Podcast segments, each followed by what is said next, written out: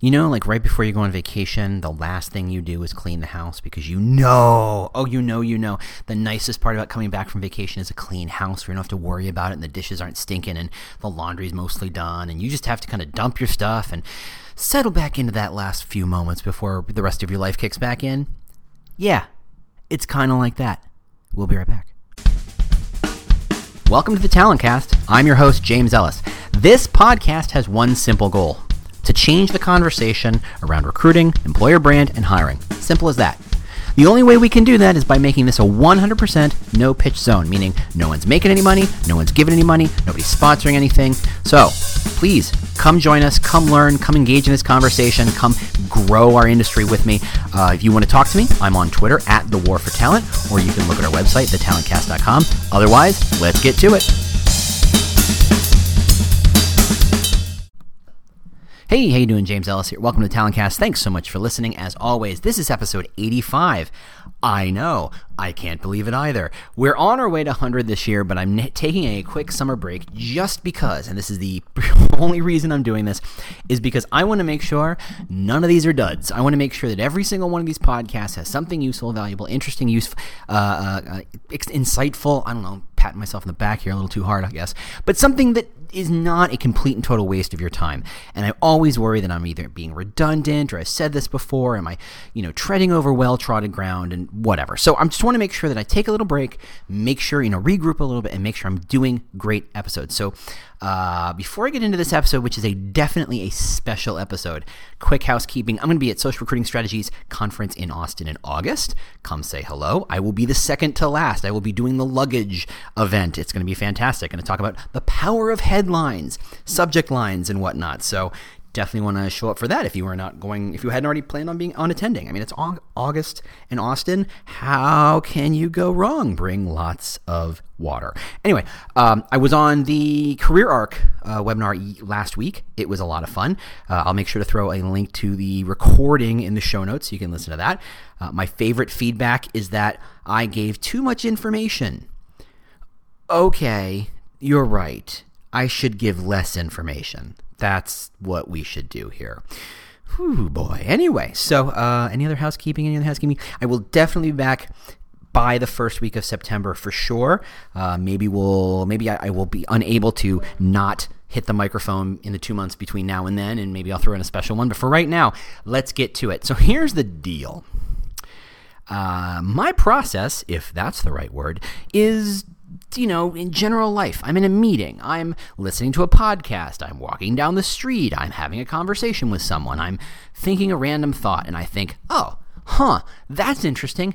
I email it to myself, and the subject line is just pod. So I always remember, I just have to search the word pod, subject sub, subject line equals pod, and there's a list of all the ideas of, you know, just kind of, some of them are really good ideas, I think, and some of them are just half-assed, harebrained, sure, shot-in-the-dark ideas.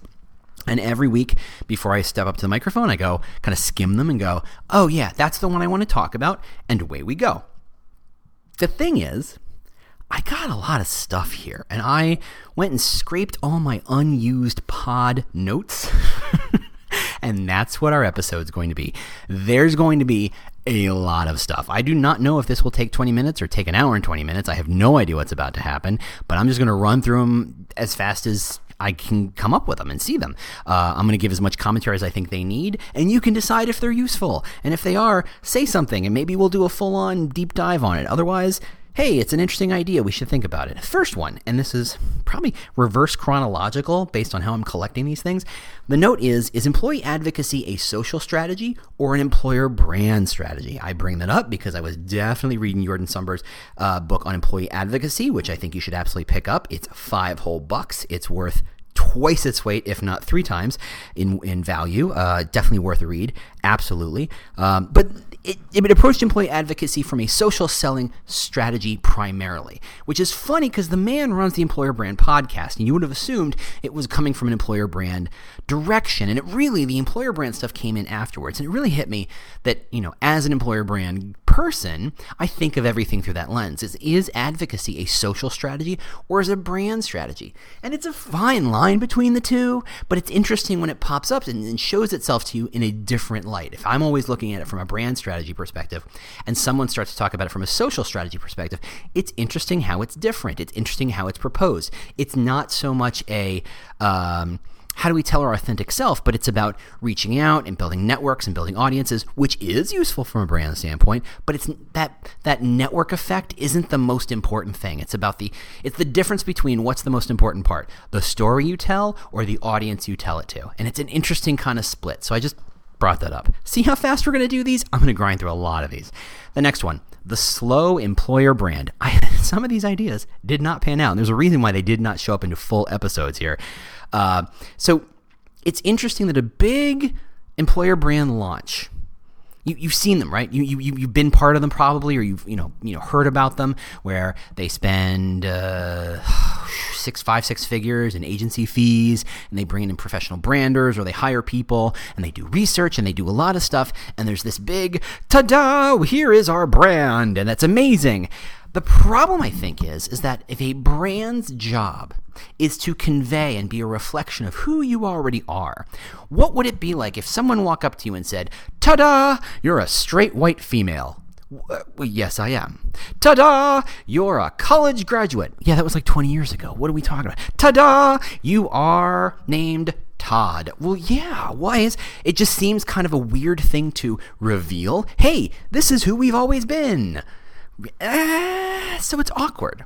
And, and and so doing, you're kind of opening yourself up for rejection. You're opening yourself up to say, hey, everybody, look at this thing. And it's, you know how it is. It's ego-driven, and I know because I'm almost all ego-driven, that that big reveal is, hey, everybody, look at the amazing work I or we did. Look at this. Thanks for paying us. Look at our justifying our salaries. And ta-da, here's the thing. Here's your employer brand. What if instead... we talked about and revealed employer brands slowly on purpose? What if we said, hey, I know your name's Todd, but I'm going to keep calling you Todd. That's your employer brand. Your employer brand is Todd. And every time I use Todd, and in fact, that I'm, if you notice, maybe I'm using the word Todd a lot more than I might have been before, it's because I'm reinforcing this brand that we've always already known. What if that's how you roll out an employer brand? What if instead of saying, ta-da, it's this thing, it's about quietly starting to make it a tagline on the website and a tagline on the PowerPoint presentations and stickers and uh, whiteboard jokes and um, email signatures and, and, and, and, and. And instead of ta-daing, and here's a, a laundry list of all the different ways you're going to use this brand new magical employer brand that you're supposed to have known all along, it's about slowly kind of getting into it like a bathtub, right? You're just slowly sinking into it so that you're not shocked. It's about, oh, it's about this is who we've always all this is who we've always been, right? If I'm showing you who you've always been, why not just slowly amplify what we now know to be true and just slowly start tuning out the things that no longer align, right? What if that's a very different way, a slow play in revealing an employer brand? Next one. Okay, these, these go in random order. Um, assessment solutions, and I think I have a few people who listen who really like, or in some cases sell, imp- assessment solutions. And I'm not going to knock them for saying they're stupid or bad. They're not. I like taking assessments. They're kind of fun. Um, whether they're based in science or not, and I quibble on the concept of science in a lot of these, they seem to be aligned to a simple idea that you can apply an assessment solution to help you hire in bulk, right? That you're hiring based on a spec of a role. Hey, we're hiring a salesperson, so need the, need the file, following seven criteria and following eight traits or whatever, that you're building from a spec sheet what you think a salesperson should be. Now, eighty, maybe ninety, maybe even ninety-five percent of the time, that's probably true, that almost all great salespeople are that spec sheet. But is that always the case? Are you missing something? What if us focusing on assessments is forcing you, is, I guess the question is, are you revealing more good salespeople, in this example, than you're rejecting who might have been good salespeople because they didn't meet the spec, right? It's a lot like saying, look, I found a couple of um, people you might have missed because they were diamonds in the rough, but I'm throwing out these other diamonds in the rough because they don't fit, but they could have been amazing. Has there been any studies on that to say how much are you, are you rejecting versus how much are you finding? Is the return on the investment that much more? Because I think it really does focus around this idea of hiring in bulk, that, you know, you're not, it's not able to find weirdos and artists, right? It's not able to find people who are obsessed with ideas, people who are motivated towards amazing success and who work on the weekends and care about these ideas so much that they do stupid things like start podcasts and don't shut up about them. Um, isn't that what we really want, right?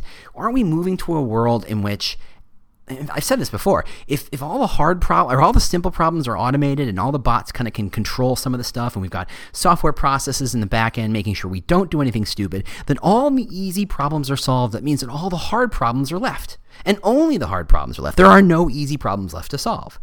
And if you're looking to solve hard problems, wouldn't you rather have a weirdo or an artist or an obsessive or, I mean, someone who's an outlier than someone who is the cookie cutter of what you think you're supposed to hire? Assessment solutions assume you need to find cookie cutter. And what I think happens is you're optimizing for what you think the job is today rather than building something that's future-proof, right? I'd rather have... In my marketing team, I'd rather have ten Seth Godins who are weird and trying new things and willing to, to fail and, and, and coming up with crazy ideas, and they don't look productive because half the time they seem to be staring out a window or something, versus twenty kind of grinded out marketers who are doing the same thing over and over and over again. One is about searching for a future that you're inventing as you go. The other is about optimizing and eking out the most you can today. Now, I'm not saying one is better than the other. I'm just saying long-term, one seems more obviously better than the other. All right. Oh, okay, uh, this is only number four. We're going to be here a bit. Follow the leader. What every career site needs thinking will ensure that no one knows the difference between you and any other company, right? A sure sign that you don't have any confidence in your company or brand is to say, what does Google do? What does Target do? What does A T and T do? And say, great, we'll do that too. And I hate that thinking. Isn't an employer brand supposed to be about who you are, not about what's supposed to work? If you're looking for an employer brand and you say cookie cutter, aren't you essentially, essentially one of a million cookies? And how do you say you're different in that regard? That's that's the thing that makes me crazy. Now, I now know a couple of professional employer brand agency type people, and I love it that they don't approach things with a cookie cutter mentality. The problem, I think, is H R loves cookie cutters. They love them. Uh, they're probably the ones people who use that spritz gun in Christmas time to make those cookies, the spritz gun that never quite worked, at least in my house. Um, they wanted the same. They wanted the same over and over again. They wanted replicable, re- re- replicable? Re- replace no yeah think of replicables, right? Replicable results that they knew if they did X they would always get Y, except somehow every time they did X, Y would come back but one percent less than they thought it would, and that would get one percent less every single time they did it. There would be that kind of um, cost uh, you know doing it over and over again would get less and less return, right? That's that's no way to think about employer brand. All right, race to the bottom. Now some of these I kind of went, what did I mean by that? But I know what I meant by this one. This is, um, and this comes from listening to the podcast Exponent, which, by the way, if you don't, it's the best business strategy, high-level business strategy podcast in existence right now. Uh, Ben and James do an amazing job talking about some very serious um, uh, business strategy. Granted, they only focus on the big tech players, but you can extrapolate and understand how they're seeing that one industry and say, oh, how does that apply to any other industry, including ours? And one of the things they talk about is a race towards the bottom, and that is you start to optimize and you start to focus on lowering your costs as much as possible, which means you need to commoditize your your offering such that you know it's the same over and over and over and over again. And so optimization and a lack of um, we're not having any screw-ups or not having any uh, imperfectly or non-spec materials is the focus, that you're looking for that Six Sigma, right? You're ninety-nine point nine nine nine percent right every single time. That's how you get a great, perfect, consistent product, except when you can make it consistent, anybody can make it consistent, and suddenly it's a race to the bottom. How fast can you lower your prices because you're just a commodity? I mean, if you're going to go buy sugar at the grocery store, do you buy a name brand sugar? Does it matter if it's Domino or if it's grocery store? Uh, here in the States, Domino is a brand. Uh, I think they only do sugar, and I think they're famous for having a huge plant out in Baltimore, uh, which was mentioned in The Wire, and I don't know why I had to mention that. But anyway, and you can tell just how good the coffee is today. Do, you, is the sugar at Domino better than the sugar at the grocery store? No, it's a commodity, and you're really just going, oh, look, that's three cents less a pound. I will buy the cheapo stuff. That's no way to be. When it comes to hiring and recruiting and being a company, that's no way to be. And so much of the tools we are being offered in the recruitment, marketing, employer brand space are about optimizing for now, fo- focusing on how do we lower costs to get exactly what we want now? How do we become a commodity? And I hate that. I think that's no way to be. I've made a joke in forums about employer brand doesn't need a big budget. It doesn't need a million dollars to do something. If you've got a great brand, if you've got a great sense of who you are, you just need some dry erase markers or some sidewalk chalk to kind of spell it out to people. You don't need a huge thing. But so many companies are here to say, oh, this is fifteen thousand, or oh, this is fifty thousand, or oh, this is one hundred fifty thousand. And they say, this is how you promote. And people say, okay, well, a million other companies have done that, so I guess I will too. And suddenly it's about how do you optimize your process using that tool. It's not about thinking strategically. It's about being tool-focused instead of brand-focused. And I think that's a horrible way to do it.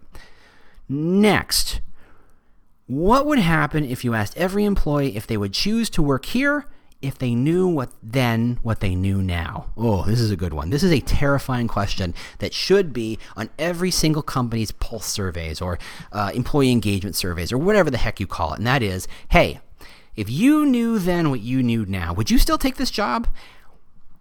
No one's going to do that. You know why? Because it's terrifying. Because God forbid anyway say no. Because suddenly you realize exactly how em- how engaged your employees truly are. So many of our questions assume that you kind of mostly like it. It's questions like, hey, in five years, would you still work here? That's not based on the company. That's based on a million factors. And it's very easy for an executive to say, oh, um, only seventy percent of the people see themselves in here in five years. That's a pretty good number, except they know that there's no way that seventy percent of these people are going to be here in five years, given turnover, given trends in, in hiring and, and, and, and mobility. There's no way. And they think, oh, seventy percent, that's a pretty good number because it's insane, because it's absolutely insane. Or if people say, oh, thirty percent, that's a problem, you can say, yes, but it's because they expect to get M B As and degrees and other experience to get jobs that we don't offer, so it's okay that they go out the door. It's a nice, safe number. It doesn't scare you into doing anything. It doesn't scare you into, into action. A question like this that says, if you knew then what you knew now, would you and even think of taking this job? That's terrifying because that is a litmus test. That is a gut punch of a question. That is a not even messing around. Would you take this job? That is a raw question, and no one ever wants to use it, and I really wish we would. I, and I, that includes myself. I really wish I could convince people at my day job to do that. Branding, employer brand yields a premium, allowing you to punch above your weight in the hiring world, right? Isn't that the value of employer branding more than anything else? And I was just at Talent Brand Summit, and we talked about how do you measure the R O I of employer brand in all the different ways, and there's all sorts of great metrics, and I'm a big fan of duration in seat, as everybody knows, or duration of empty seat, as by now you figured out. But the other one really is, and if there's a way to measure it, that'd be great, but the ultimate value of employer brand is that you get to punch above your weight.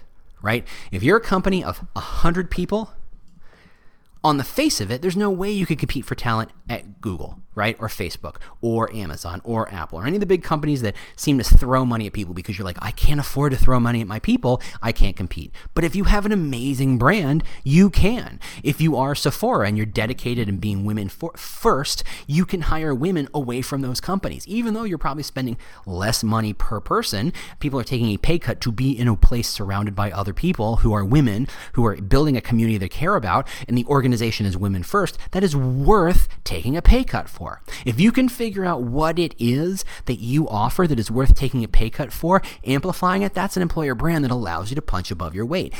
Employer brand says the money's not important, right? That's the core of the employer brand. Now, how you measure it, I have no idea, but it's a note, and I wrote it down, and now you get to know it. Um, a great employer brand directs the prospect to consider something more. I'm literally reading these and going, what the hell did I mean by that?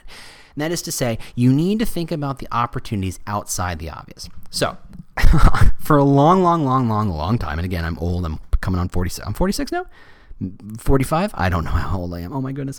I think I'm forty-five, forty-six, whatever. Doesn't matter. Um, and I've been in this industry, I've been doing recruiting and, and been around recruiters for so long. I know a time in which every developer and everybody who knew I T said, oh, I want to work for an I T company. Well, does that mean a bank? No. Does that mean a hospital? No. Does that mean a large uh, um, you know, company? Does that mean um, A T and T? No. I want to work for a, a, a tech company. that back when A T and T was about phones, right? But those companies need I T and development support just as much as Microsoft and Netflix and all those other companies. The problem is, is people in the tech space want tech companies. If you have an amazing employer brand, it allows people to consider companies and spaces and industries that were not obvious to them, right? Every kid coming out of college in the last ten years has sent a resume to Google just in case, because you never know. No one ever gets that call, but you never know. And so they think, oh, that's a company I want to be at. That's the obvious company. And you can insert Facebook, or you can insert, God help you, Snapchat, or maybe one of any number of companies that every college kid seems to want to work for. They shoot that resume and they say, hope for the best. And none of them ever get that call. How do you get them into a hospital? How do you get them into a startup? How do you get them into a bank? How do you get them into a financial institution? How do you get them? How do you get them into a franchise healthcare space? That's called employer brand. That's what it's all about. All right. The invisible employer brand. Do you need to state your employer brand? I'm still wrestling with this one. This is a freebie. If you think this is interesting, like I think this is interesting, speak up. But so much of employer brand is about, okay, we're coming up with our E V P and we're going to spell it out. And we're going to stick it in a binder and it's going to have some pillars. And we put it also in the binder too. And everybody in the company is supposed to know what that E V P and those pillars are. And then we turn that into a tagline or a communication strategy or brand architecture, whatever the hell you think it is, something publicly facing. And maybe there's a logo and who cares? Do you have to? I, I at Talent Brand Summit, I bumped into Allison over at S A S. Hey, Allison, how you doing?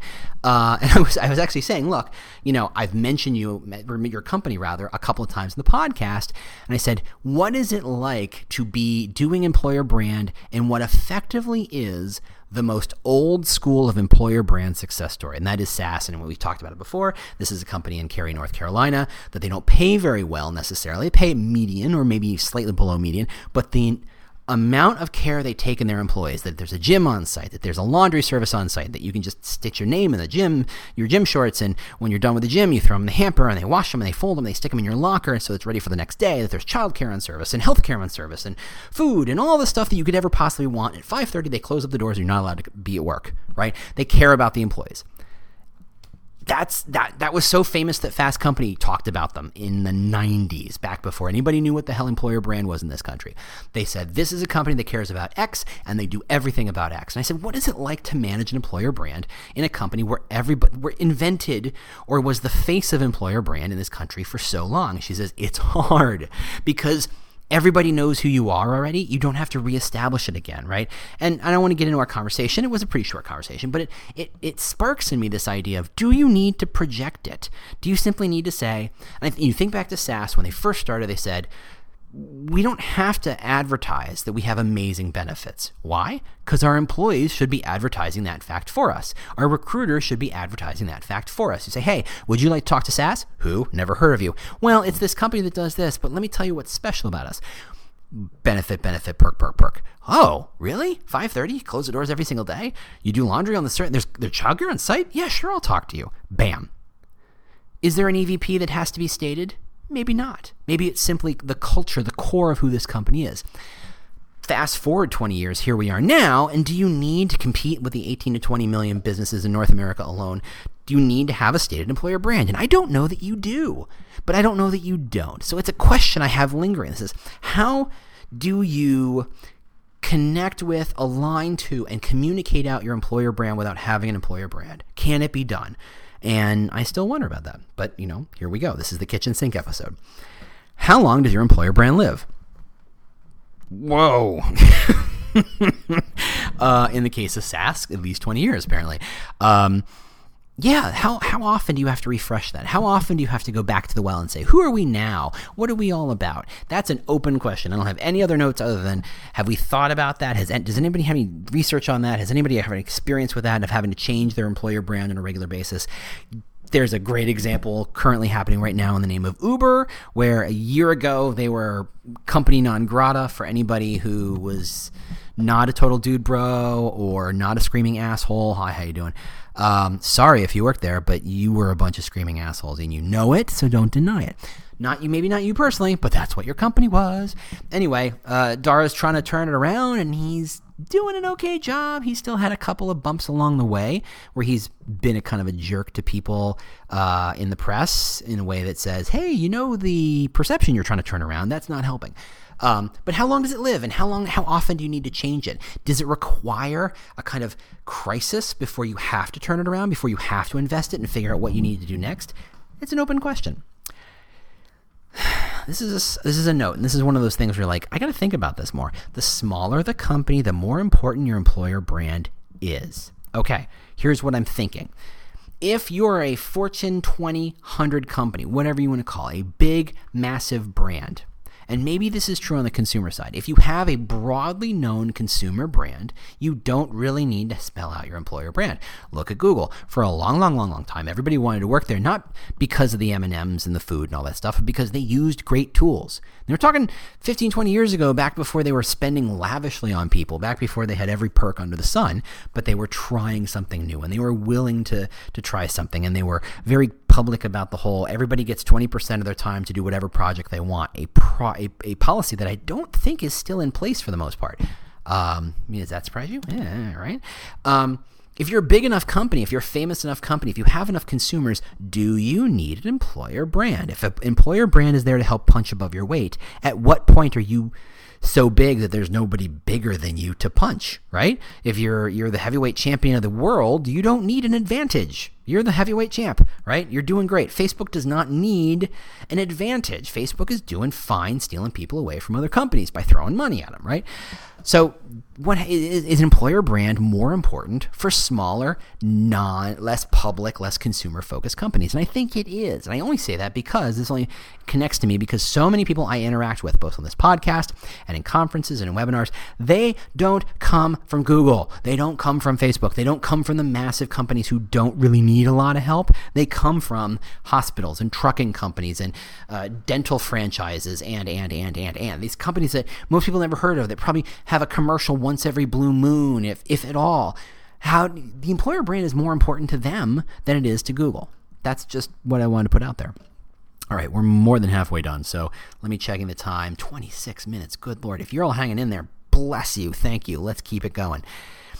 Your job is to make people care first, the sales come second. And that is to say, if people, people, if you force the sale on someone, in this case, when you talk about from the recruiter standpoint, if you force the the job on them and you convert them and you persuade them and you cajole them into taking more information, you're going to have a limited value. If you're focused purely on closing, there's only so much im- impact you can have. But if your job, instead of saying, I need to change my closing rate from fifty percent to seventy percent, but if instead you said, my job is to make people care first, well, that's a whole different way of looking at recruiting, recruitment, marketing, employer brand. That is to say, when I say my job is to make people care first, what are they caring about?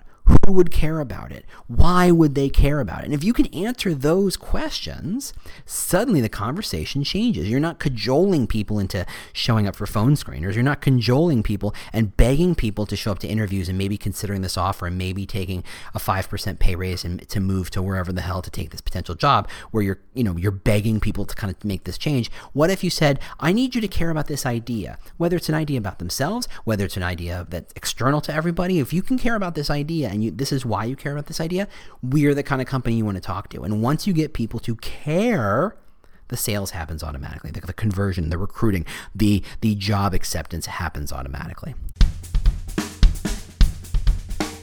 Quick interruption. The goal here is to change the conversation around recruiting, hiring, and employer brand. The only way we can achieve that goal is with your help. And that is not with money, not with sponsorship. No, no, no, no. It's to just simply share us and review us. Simple as that. Just review us wherever you get podcasts, share us on social media, say nice things about us or complain about us. I, that really is completely fair. Uh, that's all we really ask. That's all. Thanks so much for joining us, and uh, let's get back to the show. Okay, there's only a couple bullets left. And this kind of ties into what I said earlier. What happens when everyone is an exception, right? We talked about this idea that we've automated all these processes and uh, it, all the easy problems are solved. What happens when there's no longer a spec sheet? What happens when there's no longer a standard person to take a job? If you can find a standard process for sales or recruiting or, or, or, or, or, guess what? Bot's going to do it in the next five years. Bye.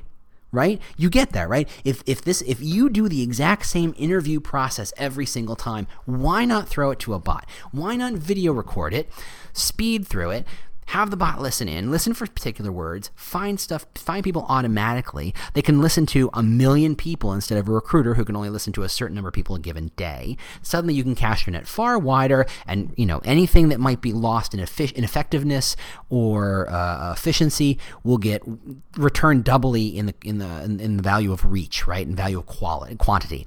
Um, if that's the case, the way we're going, that's fine if you always want cogs. If you're looking for the cheapest cog, if you're looking for the most cog-like cog, that's an easy thing to do. But when we're all moving towards a world in which we are all in some way artists, we are all in some way weirdos, we are all in some way focused on this thing. And I think anybody who's successful at their job is, is a weirdo, is a strange artist, is someone who has that little twinge of obsessiveness to say, I really care about making sure this project, product, role, process, whatever it is, outcome is the best it can be.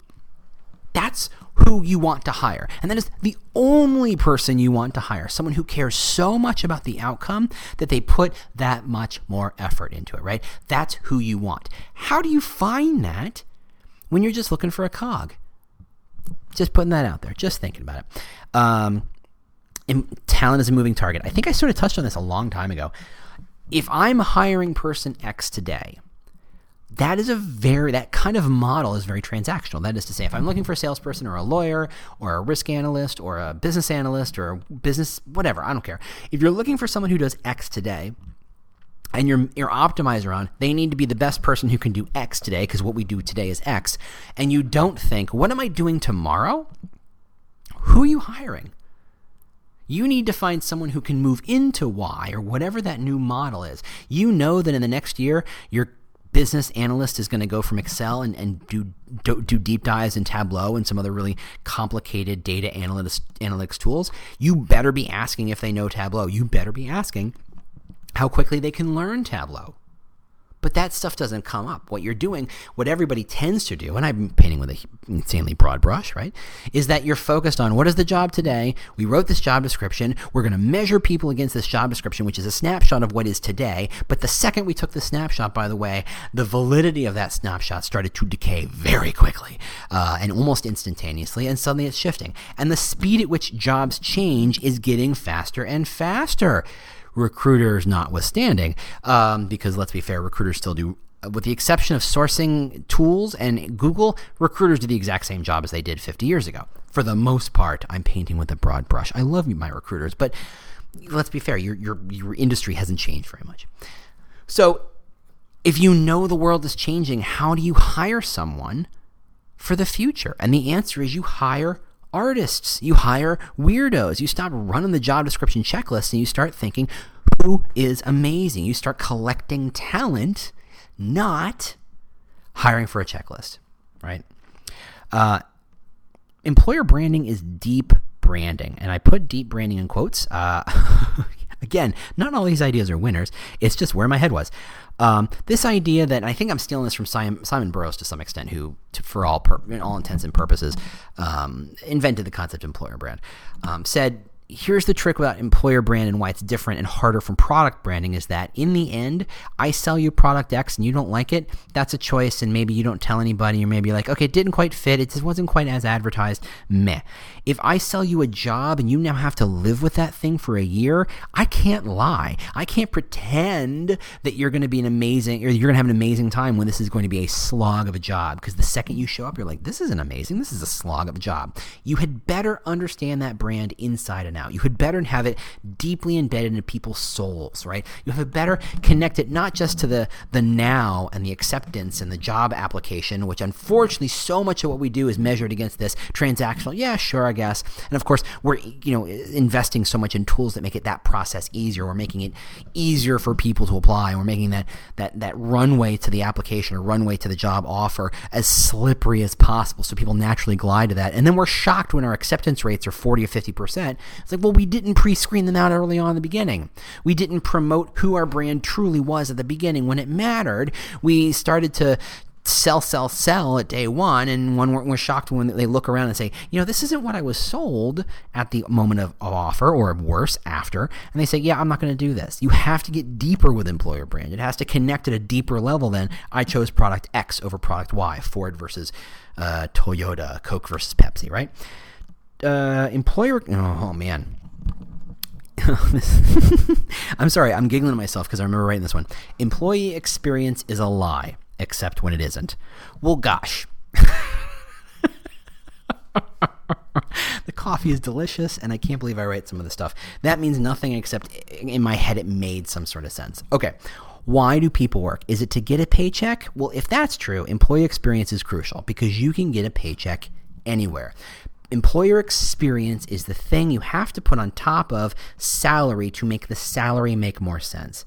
However, there's something bigger than that that we ignore, and that is purpose, right? Whether it's group purpose, personal purpose, uh, mission purpose. If the purpose is more clear, the experience doesn't have to be as important. In fact, what happens is the more clear the purpose of the company the person is, the less important the employer experience is. How do I know? I look at teachers and I look at Marines. I look at people who get shot at on a regular basis, and I look at people who get paid crap every day but show up every single day. These are people who decided, look, hey, people who join armed forces, they're not lavished with uh, lush and, and, and luxe accommodations and great salaries and great perks. They have crappy, crappy perks, and it's not an easy place to be, and it's not a hard, it's not a wonderful place to be. Overall, the employer experience is pretty bad. It's it's probably near dismal, and yet people still do it. And in fact, people love to do it. Why? Because there's a purpose involved. I saw this in a nonprofit sector a million years ago when it turns out that, okay, I'm willing to take a little less money, and I'm willing to work on a slightly less good computer. I'm willing to take a job in an office where it's not as bright and sunny, but I'm working alongside people who are similarly motivated by the ultimate goal, and that's what matters. What people want is impact, and that, and the employer experience is a patina we put on to polish things up when we can't provide the purpose. Now, if you're working at the Gap, or you're working at Burger King or McDonald's, or you're working on some sort of basic retail commoditized job, you're right, employee experience is everything. Because selling a sweater or selling a burger is not a purpose. It's a job. If what you're selling is a job, employee experience is crucial. If what you're selling is something bigger than a job, employee experience is almost unnecessary. Fight me. I'm not kidding. Bring it. I got that one. All right. Uh, two more. Um... Employees want to love that job. Oh, I'm sorry. Employees want to love their jobs, right? Can we just assume that everybody who wants a job wants to love their job? Now go look at the data that shows how many people actually love their job. It, it boggles the mind. People want to. This isn't, this isn't something you have to foist on people. You, have to, you should have to persuade people to love their job, and yet somehow so few people do. That should just indicate how crappy a job companies are doing, and let's go ahead and say all of our companies, and I'll, you know, throw in with that too, how crappy a job every company is doing, reminding people that they should and can love their job. This is a low bar. People come in wanting the ice cream, and we can't sell them ice cream. There's something horribly, horribly wrong, and that's exactly what we're seeing. Last one. Uh, you know what? Actually, this that was the last one. That one I've already done. Um, double-checking my list while I'm talking, which is kind of funny to do. Um, do, do, do, do, do, do. Oh, last one. Yeah, here it is. Uh, this is for my friends in social recruiting. And we talk about, when we focus on social recruiting, we talk about who's your competition. So you get on Glassdoor, you get on LinkedIn, and you buy packages. They'll say, okay, tell us who your com- competition is, and we will benchmark you against them, which is kind of nice, I guess, if that's useful to you. Uh, and for most days, for me, it isn't particularly. But I, you know, I get, I get it. I get it. And then you turn to Facebook and you turn to Twitter, and now we're really, you should be f- turning to Instagram. The question is, okay, if your con- competition is Verizon or A T and T or Delta or Southwest, many of those people were at South, were at Talent Summit. Hey, how you doing? Um, if you think your your professional competition and recruiting competition is Southwest or Delta or United, who is your competition on United or on Instagram? It's not Southwest, Delta, or United. People don't say, I'm going to pick one airline career Instagram to follow and follow it. It's not about picking Coke versus Pepsi. It's not about Mac versus P C. What your re- your real competition is a Kardashian. Your real competition is a really uh, sexy ad thrown on Instagram that it's a Jeep or that it's a uh, a clothing line. Or I, for me, I get shoes a lot and I get watches a lot, and you can tell exactly what I I lust after in my browsing time on my own. You're not competing against other career brands or employer brands. You're competing for attention against brands designed to collect and grab attention, right?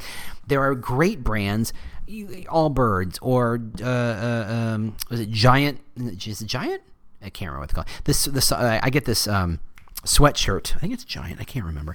Um, I get these I get these ads all the time, and they're gorgeous. They're super attractive. I mean, think of every brand in Elle or Esquire or G Q or Glamour or Cosmo. Selling clothes and jewelry and shoes should be easy. Those things are beautiful things. Cars, those should be beautiful things. They're easy. They're designed quite literally to attract attention. That is your competition for your employer brand on those social channels. We are deluding ourselves if we pretend that if we're Delta, our competition is Southwest or United or vice versa. Our real competition is D J Khaled or Khaled or whatever his name is, a guy who says key all the time, who's apparently no friend to women. I'm going to leave you to Google that if you want. Um, that's your competition. It's idiots getting kicked in the in the in the happies by a football, right? People who do stupid stuff on Snapchat. That is your competition, if you can believe it. I, I, I for some reason I feel like the last person on Snapchat. If you go and look at Snapchat and you look at the channels they foist on you, are those not the worst human beings, or at least the worst impulses in people? How often can I see news about Justin Bieber and and people like Justin Bieber? I do not care. I have never cared. I will never care. And yet that is the thing Snapchat thinks I want to see all the time. That is your competition. Because those are things that are shiny and pretty and interesting and that kind of People Magazine, T M Z kind of, hey, look, everybody, celebrity did thing X, Y, or Z. That's your competition. Raise your bar, and that's the only way you're going to succeed. If you think you're winning because you're beating another brand inside your sector, you're wrong. All right. How am I doing on time? That was a lot of time. Oh, forty minutes. It's a long one. I haven't had one this long in a long time. So that was everything. That was all my notes. So I'm gonna. So uh, if anybody's watched, um, right after Seinfeld uh, finished, Jerry Seinfeld did a big tour and a big special, and the joke was he was telling these jokes the last time. He was doing a lot of who are these people, and have you ever noticed he flushed them all down. He got rid of them. He did a bit where he buried them. Uh, he quite literally buried them in a funeral se- session, and that's how I think about this. Like, okay, those are my ideas. Maybe one or two will pop back up in a different way. We can argue about them. I'd love to hear your thoughts about it on Twitter or Facebook channels and forums. I know you're you're connected with me on and whatnot.